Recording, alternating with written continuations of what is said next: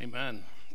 Again, welcome. It's, uh, it's good to be with you again this week. Um, it's been a while since I've had the privilege of preaching two weeks in a row, and it's a, a wonderful exercise um, for me. And it's, it's fun to think, like, at the beginning of the week, like, oh my, um, what am I going to say? I just said a bunch of stuff last week. How am I going to come up with more stuff to say this week? And then we get to this morning, I'm like, oh my, I have way too much to say. So, how do I pack it all into uh, the amount of time we have together? I had a video clip I was going to put in, but I forgot to. So, that just gives me more minutes to talk. Um, so, uh, uh, I just want to thank many of you for your encouragement over the past week, and uh, and I so I thought with some of the encouragement I received after last week, I, I should share one of my mantras that I live by when it comes to preaching and teaching or doing ministry is um, if it's good, it's God. If it's bad, it's Brad. So uh, if uh, if this sermon blesses you today, um, uh, then that is God working and answering our prayers. If it uh, if it lays an egg and it's just rather disappointing, I apologize. Uh, so I'll take the blame for a bad sermon. If it's good, I give all glory and praise to the, our God. Uh, we're going to be continuing the, the book of James. We've entitled this Wisdom, um, a Practical Faith. Uh, last week, I, um, I talked about how James, the author, the, the brother of Christ, wrote the book, and he doesn't major on uh, theological, uh, but on the practical faith. And, and I want to rephrase a little bit of that. Though he doesn't major on explaining a lot of the theology, he is very theological in what he's saying. It, because of the depth and the roots of his theology, it's a very practical faith. Um, so, uh, one of the things about James is he continues to encourage us into the Word of God to grow in our understanding of God.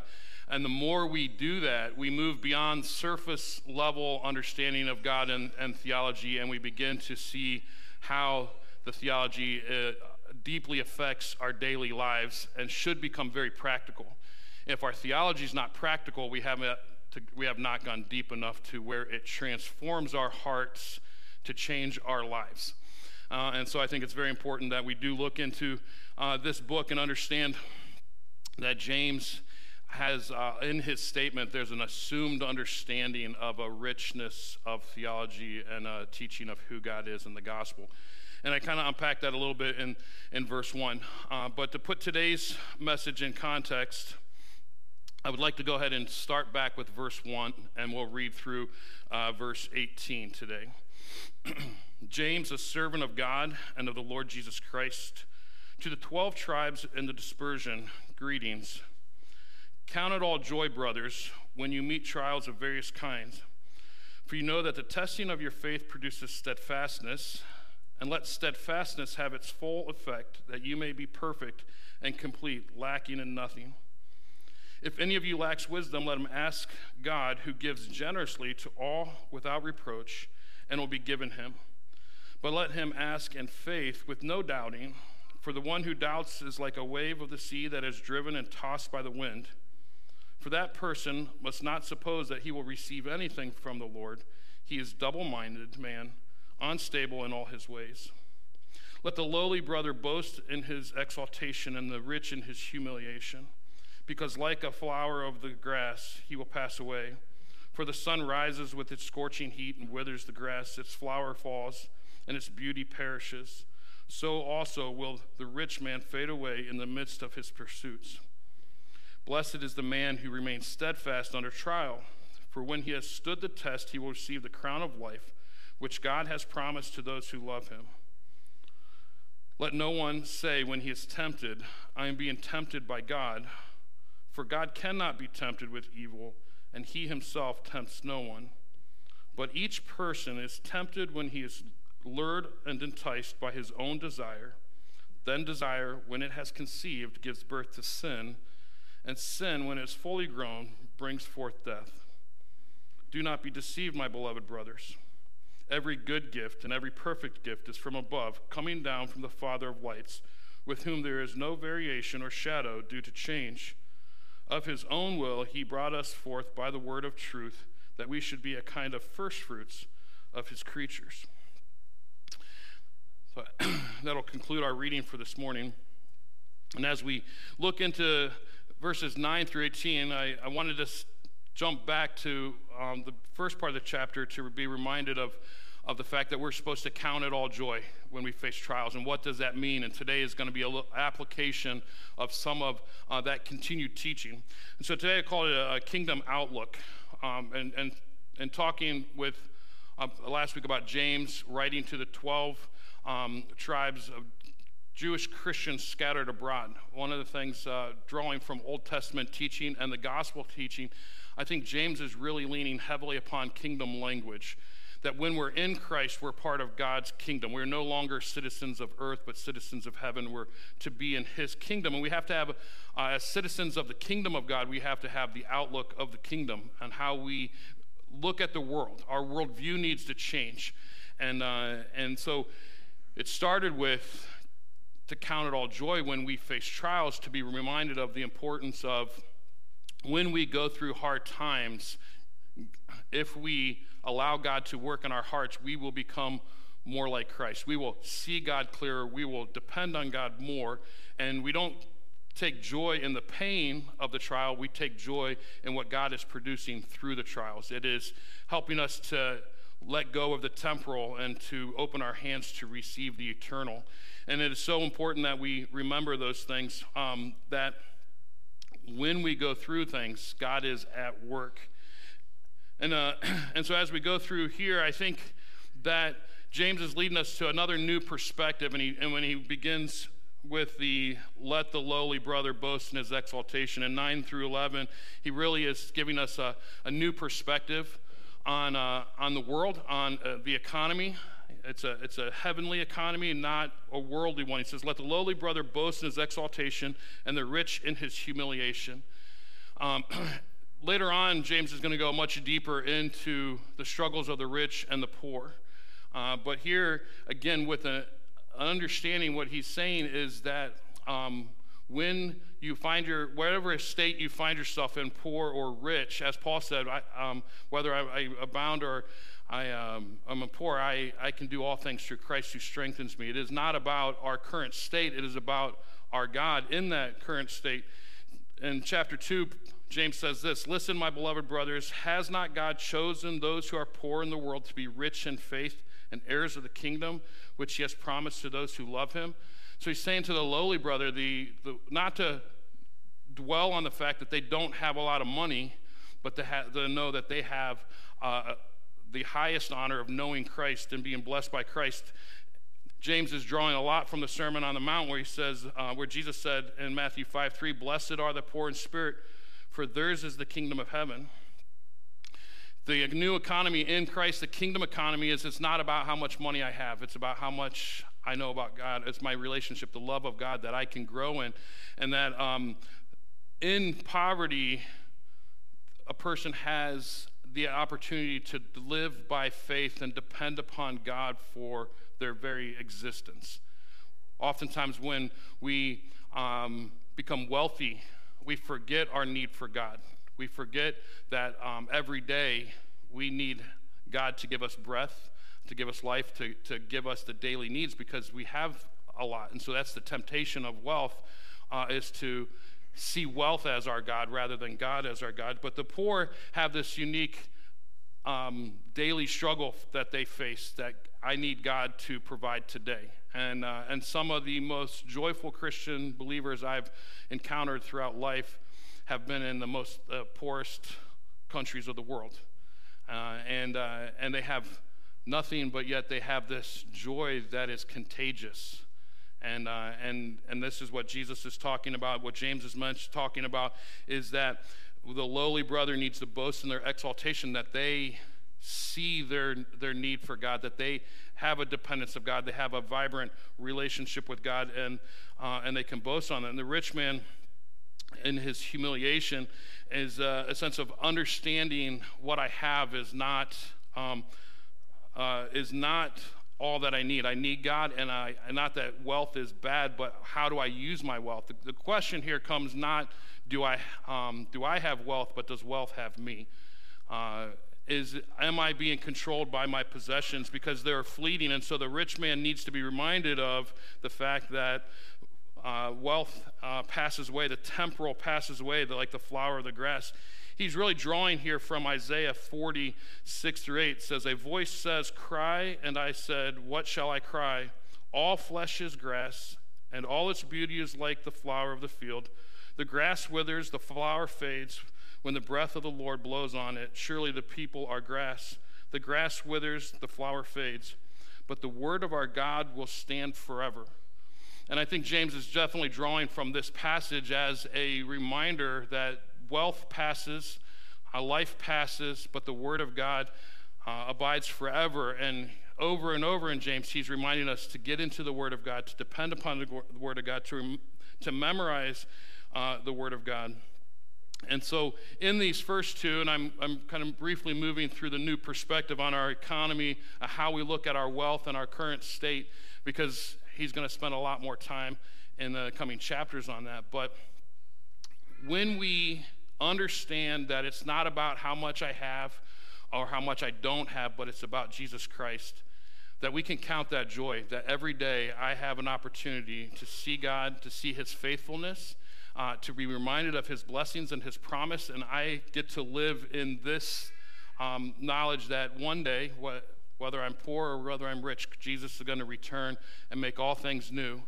Um, and in the meantime, I live with the kingdom perspective that my brothers and sisters are the most important thing on this earth for us, that we care for one another and we encourage one another. And We don't look down on one or, or exalt one just because of what they have, um, but we are uh, one family in Christ. And so we move then into in our trials, he again comes back to this importance of steadfastness. Um, Blessed is the man who remains steadfast under trial, for when he has stood the test, he will see, receive the crown of life which God has promised to those who love them. And in this verse here, I, I just want us to, to, look at a worthy motivation. Um, what is our motivation? And, and, the, and the hope that we have is in the promise of when our desire is turned to our love for God, to those who love Him. Our love for God is what is going to lead us to um, the, the motivation to stay uh, on target, to stay steadfast, to keep persevering, to say no to temptation, um, and to say no to sin, but to, to follow Him.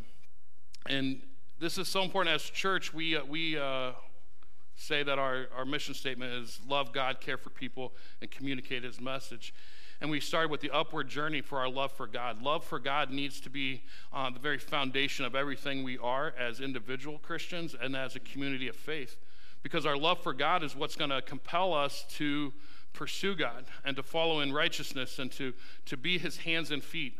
And then care for people is then to care for the brothers and sisters within the church. And so as we go from actually from 12 and the importance of loving God back up to um, 9 through 11, the importance of caring for one another. Uh, and then as we do that well, we communicate his message to our community and to our world through our, our love for God.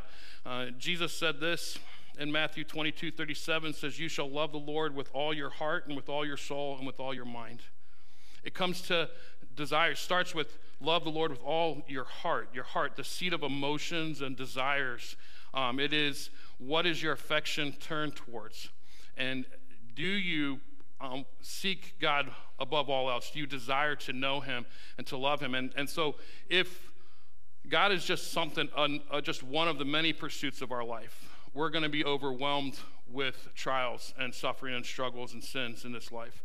But when He becomes our one desire, our whole desire that we pursue Him above all else, uh, He begins to empower us to live uh, in joy and, and as an overcomer and a perseverer. And so, so then rightly he says, Blessed or happy is the one who remains steadfast under trial, um, because it is deeply rooted in our love for God and what he has done for us.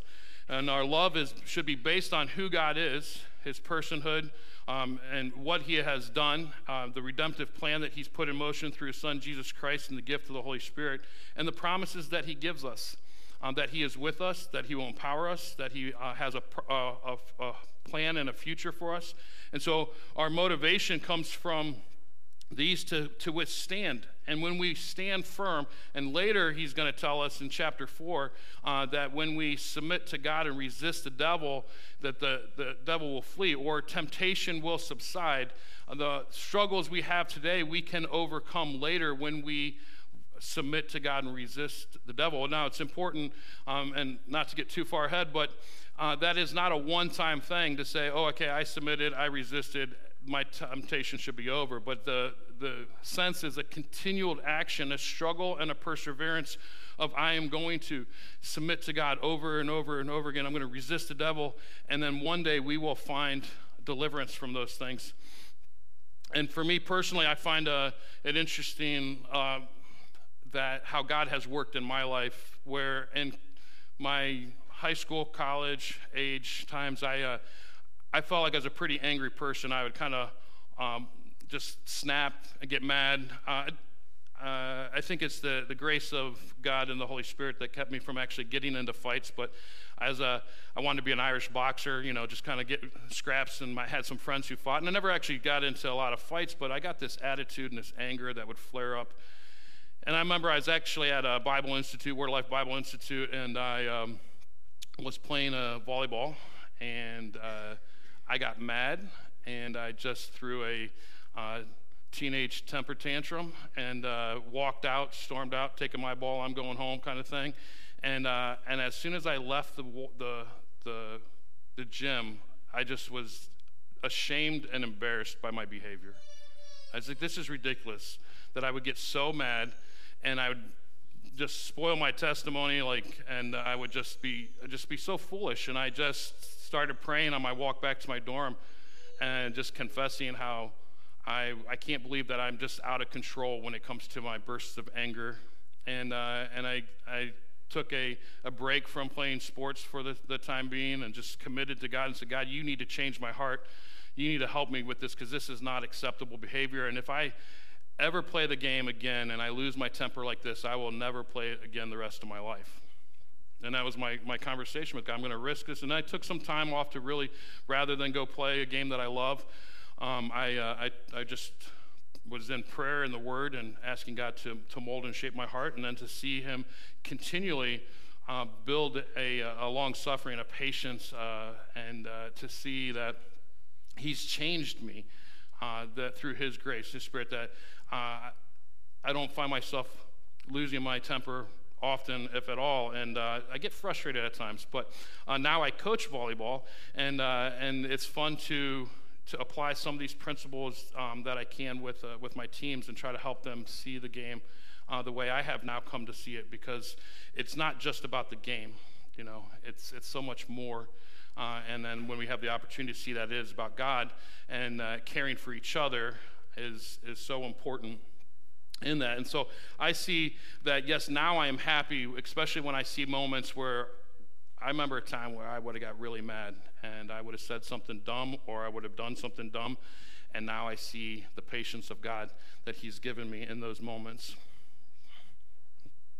And, uh, and so I continue to seek to grow and love God so that I can persevere in other things as well. And, and so I encourage you to, to think about how God can give you the proper worthy motivation to drive you through temptations and trials and struggles uh, and watch his grace change you where you need those those things most.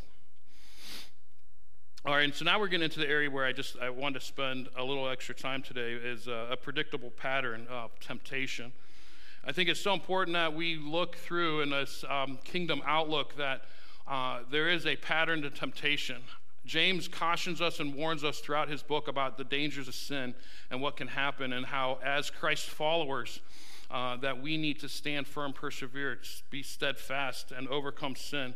But we need to understand what sin is. And so he says this um, in temptation in verse 13 Let no one say when he is tempted, I'm being tempted by God. For God cannot be tempted with evil, and he himself tempts no one. But each person is tempted when he is lured away and enticed by his own desire. Then desire, when it has conceived, gives birth to sin, and sin, when it's fully grown, brings forth death. so it's uh, important to, to see that sin and temptation doesn't come from God. We learn a lot about who God is in this, this passage. of James that God is holy and He is perfect. Uh, he cannot tempt you with sin because He can't sin. Uh, and no sin, no temptation comes from God. And, uh, and then we have to see the importance of that is because our first parents set an example for us in, in the Garden of Eden when God gave them one command not to eat of the one tree.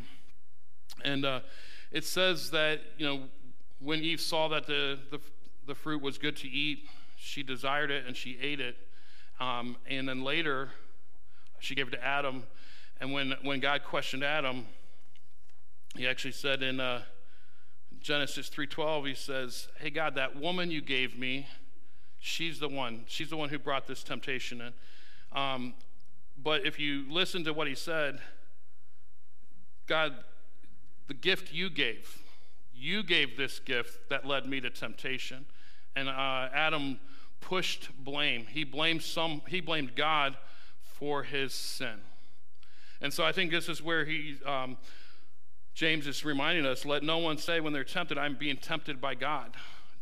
God cannot tempt God, but we have to find the root of our temptation is our own evil desire, our own hearts. It says each person is tempted when he is lured and enticed by his own desire. So it's not not God, it's it's not Satan. Satan is a tempter and accuser of the brethren, and all the, the demonic forces are very active but what they work with is they work with our desires. They work with our heart. What the, the sinful desires we have they exploit that but it doesn't come from them. They can't make us do and sin. That's our choice in this pattern and we have to see the importance of standing firm in in our faith. So a predictable pattern there's five stages of temptation. It's, uh, it starts with attraction. Some, something looks good uh, Eve saw that the, the fruit looked good. David and Bathsheba said David looked out and he saw her beauty. Achan saw the, the, the spoils of war that God said to destroy, and he saw it and he wanted it. It started with the eyes seeing something and desiring that. And then they were deceived. Deception comes in. So attraction turns to deception. Oh, that's that's beautiful. That's desirable. I want that. Uh, sometimes the, the, the, attraction is, is something good.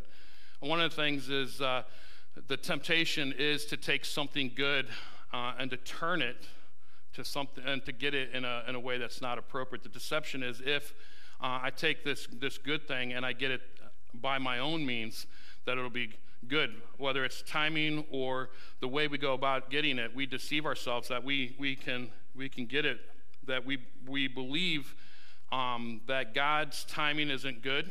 We believe that God's provision isn't enough. We believe that God won't fulfill those things. So we're deceived into thinking we have to do it by our own means, whatever that might be. So getting a good grade on a test is good. Cheating to get a good grade on the test is sin. What are we going to do? Are we going to do the, the hard work of study and preparation to get something good? Or are we going to sin and cheat to get uh, to get a good thing in a sinful way.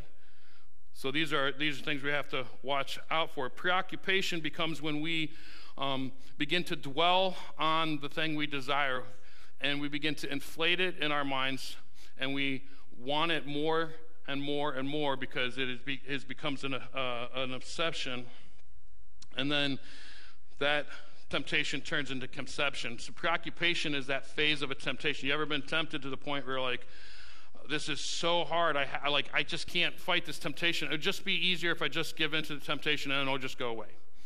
And that's where we give in through um, pre- preoccupation, and the conception of sin happens, and uh, and we are find ourselves having done something we didn't want to do. At least we tell ourselves we didn't want to do it, but what we see is actually we did want to do it because it's our desire or evil heart, which then leads us to enslavement, with I put then death to joy.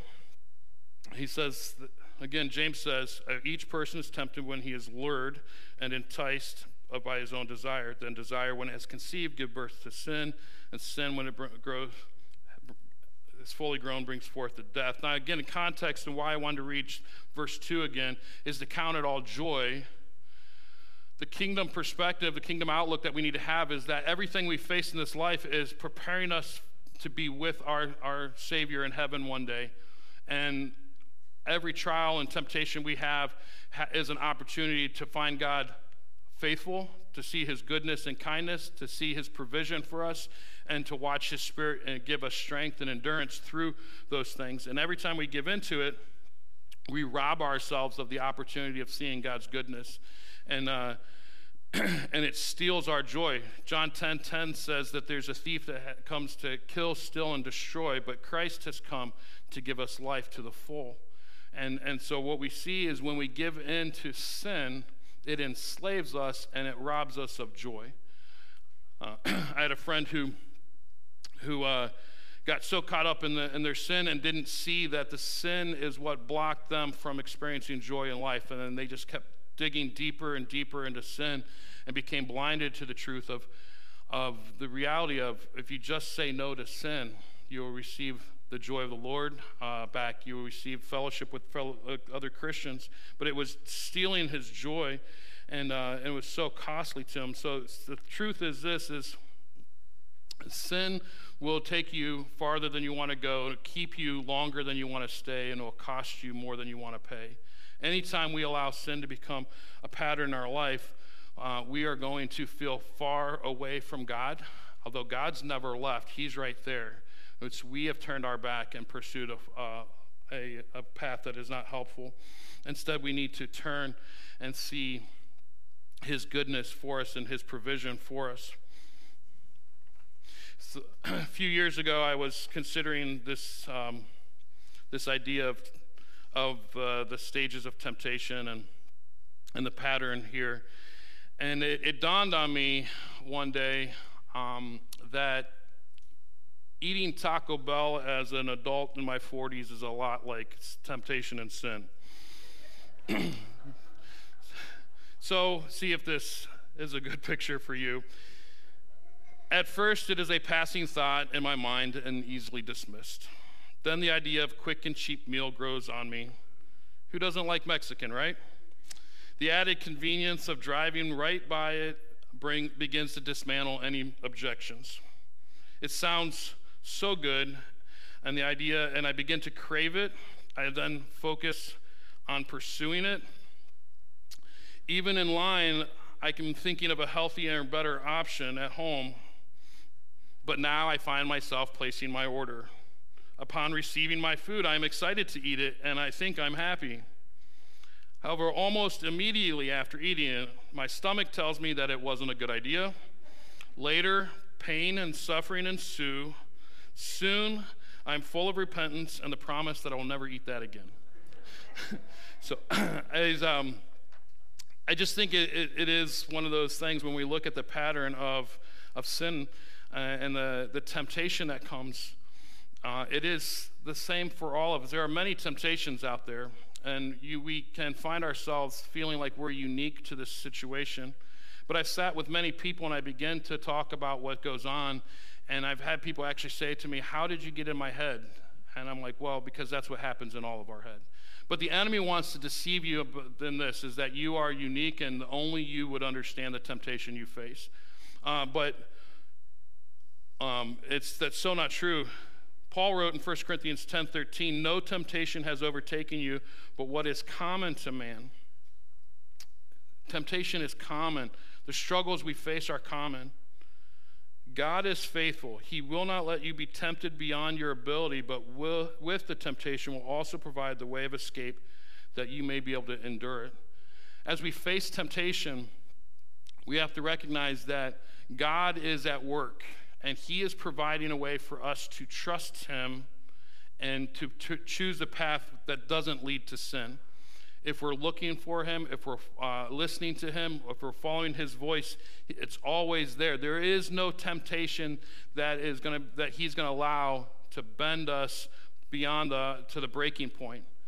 Its question is, what is my desire?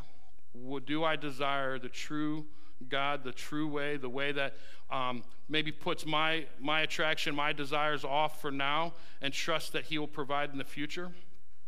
Um, that is the way to freedom and to joy, to blessedness. But when I don't trust God, when I'm not looking for the way of escape, I'm, and I turn my my desire to just that attraction and I keep pursuing what I want in the way I want to get it, I find myself in sin and it brings forth that death. And we have to be um, so careful about that uh, to see that it, it will rob us of our joy, it will rob us of our hope, and it will rob us of our uh, a communion with God. Uh, you know, the Bible says if we harbor sin in our heart, the Lord will not hear us. Um, and it's not that he doesn't hear our prayers, it's that we have to come to a place of repentance and forsaking sin in those moments that we're not going to experience new, fresh, vibrant life with Christ until we acknowledge the fact that I'm sinning. I need to turn to God. Sin is so destructive. And repentance is supposed to be the regular part of a Christian life. We're never going to get to a place this side of heaven that we won't struggle with sin.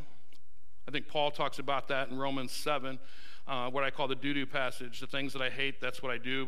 The things I want to do, that I don't do. And, and it says do do a couple different times. But I think that's a wrestle. We get into the middle of this sin struggle that we get so lost at times. And Paul, I believe in Romans 7, is writing about his current experience because he speaks in the present tense that as a Christian, I struggle and I war at sin. We have an old man and a new man inside. We have the nature, the, the old nature that is passing away, and we have the new nature that is growing, and whatever we feed is going to be stronger. And if we allow the, our old man to just keep feeding into and believing the lies, that's going to uh, cost us a lot. But we have the opportunity to turn to God's word, to hear his voice through the scriptures, to talk to him in prayer, and to be around uh, uh, fellow believers to, to grow in, uh, in our knowledge of him and the community that he's provided for us. And so as we go on, we see the, the sovereign grace that God has given to us. He says, Do not be deceived, brothers. So again, the deception is so like a, a reminder don't be deceived by temptation, don't be deceived by sin. Every good gift and every perfect gift is from above, coming down from the Father lights, with whom there is no variation or shadow due to change. He's telling us about God here. One, a good gift doesn't steal life. A good gift doesn't destroy you. A good gift builds you up. It gives life. It is good. It's wholesome. It's, it's healthy. And every good and perfect gift is from above, coming from our Father of lights. There's no variation or shadow due to change. Earlier, he said a double minded man is unstable, is on his ways. Uh, here, he's saying God is not double minded. There's no variation, there's no shadow. He doesn't, he doesn't change. Jesus is the same yesterday, today, and forever because he is perfect, there's no need for him to change. He is holy and he is good, and we can trust him. Verse 18 is one where I, I, really wanted to start with this, but I want to conclude with this one in the sovereign grace. It says, Of his own will, he brought us forth by the word of truth. Of his own will, that God chose, for some reason, a holy God who is a perfect in the triune Godhead, the Father, Son, Holy Spirit, the love relationship that they have lacking nothing, needing nothing, created this world. And in the creation of this world, he gave us a choice, and Adam and Eve cho- chose to eat that, that first fruit that brought sin and death in this world.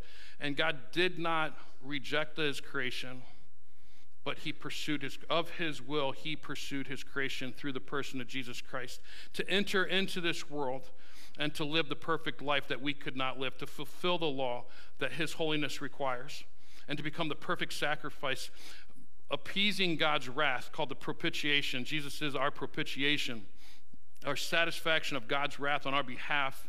And He purchased uh, our, our forgiveness, our freedom, our adoption in Christ for those who trust in Him. This is the of His own will He brought us forth. He chose to come in and to pursue the sinners those who are us with our, our hearts that are so desperately wicked and our desires that are contrary to his word uh, that we need to be changed and scrubbed. And he sent through his the word of truth and he's left us his word to continue to proclaim the goodness that he has and the plan that he has that when we spend time in his word his word works in us to conform us into the image of Christ. So we need to be in the Word, memorizing it, reading it, studying it, and, uh, and, and talking about it to others. That we should be kind of a first fruit of His creatures. And this is this is this first fruit thing, something I've been trying to figure out a lot um, this week, and why I called it a, a kingdom outlook is the first fruits of God's kingdom. That we don't have to wait till heaven to live as citizens of heaven. That right now that we have the power uh, of Christ through the Holy Spirit to live as citizens of the kingdom of God. Uh, as first that, that when the world looks at us, they should see um, that that we are different, that we uh, resemble Christ, uh, that we have this community of faith that is different than other communities. Um, and it is this by his sovereign grace that he has given us this through Christ and his, his spirit. And so it should guide us to want to, to pursue that. And, um, and this morning, as I, uh, I spent you know, a lot of time trying to find out my, um, my Taco Bell illustration. I, uh, I stumbled upon, uh, I, I, wrote it in my blog in 2017. I, I found an article that I wrote that actually, if I would have found it, could have shaped the last week and this week's sermons because it was on the same passage. Um, and I was like, it's just kind of funny to go back and read something you, have written a, a, while back. But I wrote a battle plan, uh, steps of action. How do we take this and uh, and, and live in the kingdom outlook? How do we become the first fruits? And number one is uh, get in the Word. Get in the Word. We need to be in God's Word every day. As Americans, we are, of all people, so privileged to have the Word of God in various translations, in print, on our smartphones and computers. We have audio Bibles, we have music, we have apps. Unfortunately, we have more excuses. I'm tired, I'm busy, I have homework, I have practice, I have you fill in the blank. How much TV have you watched? How much time did you spend watching sports? How much time did you spend texting or snapping? How much time did you spend reading a novel? How much time did you do other things? The point is, you have time for what you value. Is the eternal Word of God uh, valued in your life? Number two, memorize the word. King David writes, How shall a young man keep his way pure? By listening to your word. And later, I have hidden your word in my heart that I might not sin against you. He gives a very clear point that memorizing the word of God brings power over sin and temptation. Now, there is a value in memorizing verses that deal with particular struggles you are facing, but I want to encourage you to pick verses that you have that give you a proper view of God and his promises. Desiring and delighting in God will overcome all forms of temptation. I think one of my point with this is that when we have a particular struggle, we oftentimes want to just just find what does the Bible say about this, and uh, and it's good to know those verses, but it is far better to know God and His beauty and His goodness and His kindness and His provision, and that we need to fill our minds with Him Years ago, I remember a phrase I said in a sermon said that if we are overwhelmed in worship of God, if we're overwhelmed in God, we will not be overwhelmed by this world. And, and point three accountability. This one is difficult because it requires vulnerability.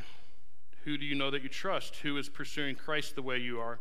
Finding a brother or sister in Christ that can be there for you and walk with you is important. I encourage guys to find a guy and girls to find a girl as an accountability partner. We encourage this um, in youth group by having small groups. Who knows your sin struggle? Who have you told about your desire to grow closer to Jesus? Good accountability is not just getting together and asking a list of questions, although that can be helpful. It is about being there for each other and encouraging each other to fix your eyes on Jesus. The most successful accountability relationships I have are one, consistent, two, intentional, three, long term, and four, grace filled. Consistency means that you get together on a regular basis and you have to, uh, you have to determine to get together. You have to make it happen. Intentional means you have to know why you're getting together. It's not just about the sin issue, it's about loving Jesus more. Love for Jesus will impact all areas of life, not just the one area. Long term means that you that you uh, you're not just about getting through one, this one temptation, but you want to live life together. You want to see change that lasts. When we employ these three steps, we will see victory over temptation. Temptation is real, it comes from within. It can be powerful, but it doesn't have to be. Don't isolate yourself. Find a partner to pursue the Word of God with and memorize God's promises and allow His Word to be your weapon against sin. And I think that's exactly what we need today that we do need these things. We need to read His Word, we need to memorize His Word, uh, and we need to invite people into our lives. It is one of the hardest things to open up and share with someone else what you're going through. But it is one of the very things, and James will talk about this later in chapter 5, where he says, Confess your sins one to another and pray for one another you might be healed. The effectual, fervent prayer of a righteous man avails much. That we need to know that God's pattern for us to overcome sin and temptation is not to stay in isolation. It is to have the, uh, to rely on the community of faith here at Lakeside, we have uh, elders and we have leaders that would love to just talk with you and encourage you through anything and to pray with you. Um, and we, we have different small groups, care groups that meet at different times to invite deeper community. Uh, I encourage you and implore you to, to talk to someone about it. Take a risk. I remember on several different times in my life where I was so afraid to say things that were going on in my heart to other people but God gave me the, the, the courage to open up. And as soon as I said something that real just acknowledge the fact that I'm a sinner, um, that it was like this deep sigh of relief on somebody else. It's like, oh, you struggle with that too. Oh my goodness, so do I. And then it just opened up the floods of communication between us, and we got to see God do some pretty neat things on different occasions with different topics and different struggles. Because there's no temptation that's taken you but what is common to man. Don't think you are alone in the battle. You're only alone if you choose to be alone, but we are to carry each other's burdens. God's word, God's grace, God's redemption, his forgiveness is bigger than anything we can imagine. Um, and that's why we need to come together and remind each other. So let's pray just and remind ourselves that temptation is real, but God is, uh, God is bigger. And God has made provisions for us to overcome these things. Father God, we thank you so much for your word uh, that is so clear and so precise uh, that points us to the, the struggles that we have in life and the patterns, uh, Lord, and that, um, that we don't have to give in to sin. Lord, that, that sin is destructive, that it will lead to death and, and destroy our joy, destroy our relationships, destroy our families. But in Christ, there is um, forgiveness, uh, and the Holy, Holy Spirit is strength to overcome and say no. Help us to be students of your word, that we would um, read it, that we would memorize it, that it would change our, our hearts, Lord, that, and help us to have the courage to, to truly seek accountability, uh, open up, the, to trust uh, your word, uh, that the Christian community is to be there for each other, to help each other through the hardest things in life. And as we, we turn our hearts um, again to worship you through song, Lord, uh, when we think about temptation and sin, we need to know that you are the healer and that nothing is too difficult for you. And Lord, we pray that this song is a prayer that we can lift up uh, to honor you. In Jesus' name, amen.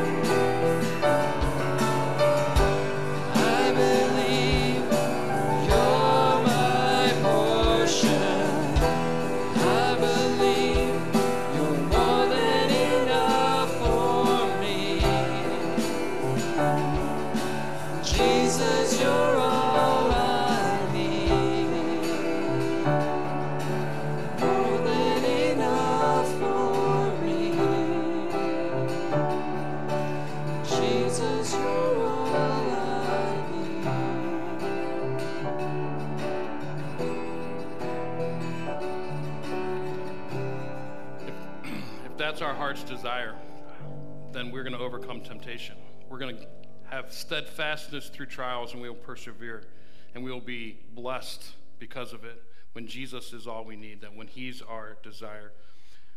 Peter wrote this His divine power has granted to us all things that pertain to life and godliness through the knowledge of Him who called us to His own glory and excellence, by which He has granted to us His precious and very great promises, so that, so that through them you may become partakers of the divine nature, having escaped from the corruption that is in the world because of sinful desire. May you go uh, in the grace of our Lord Jesus Christ. This will conclude our service.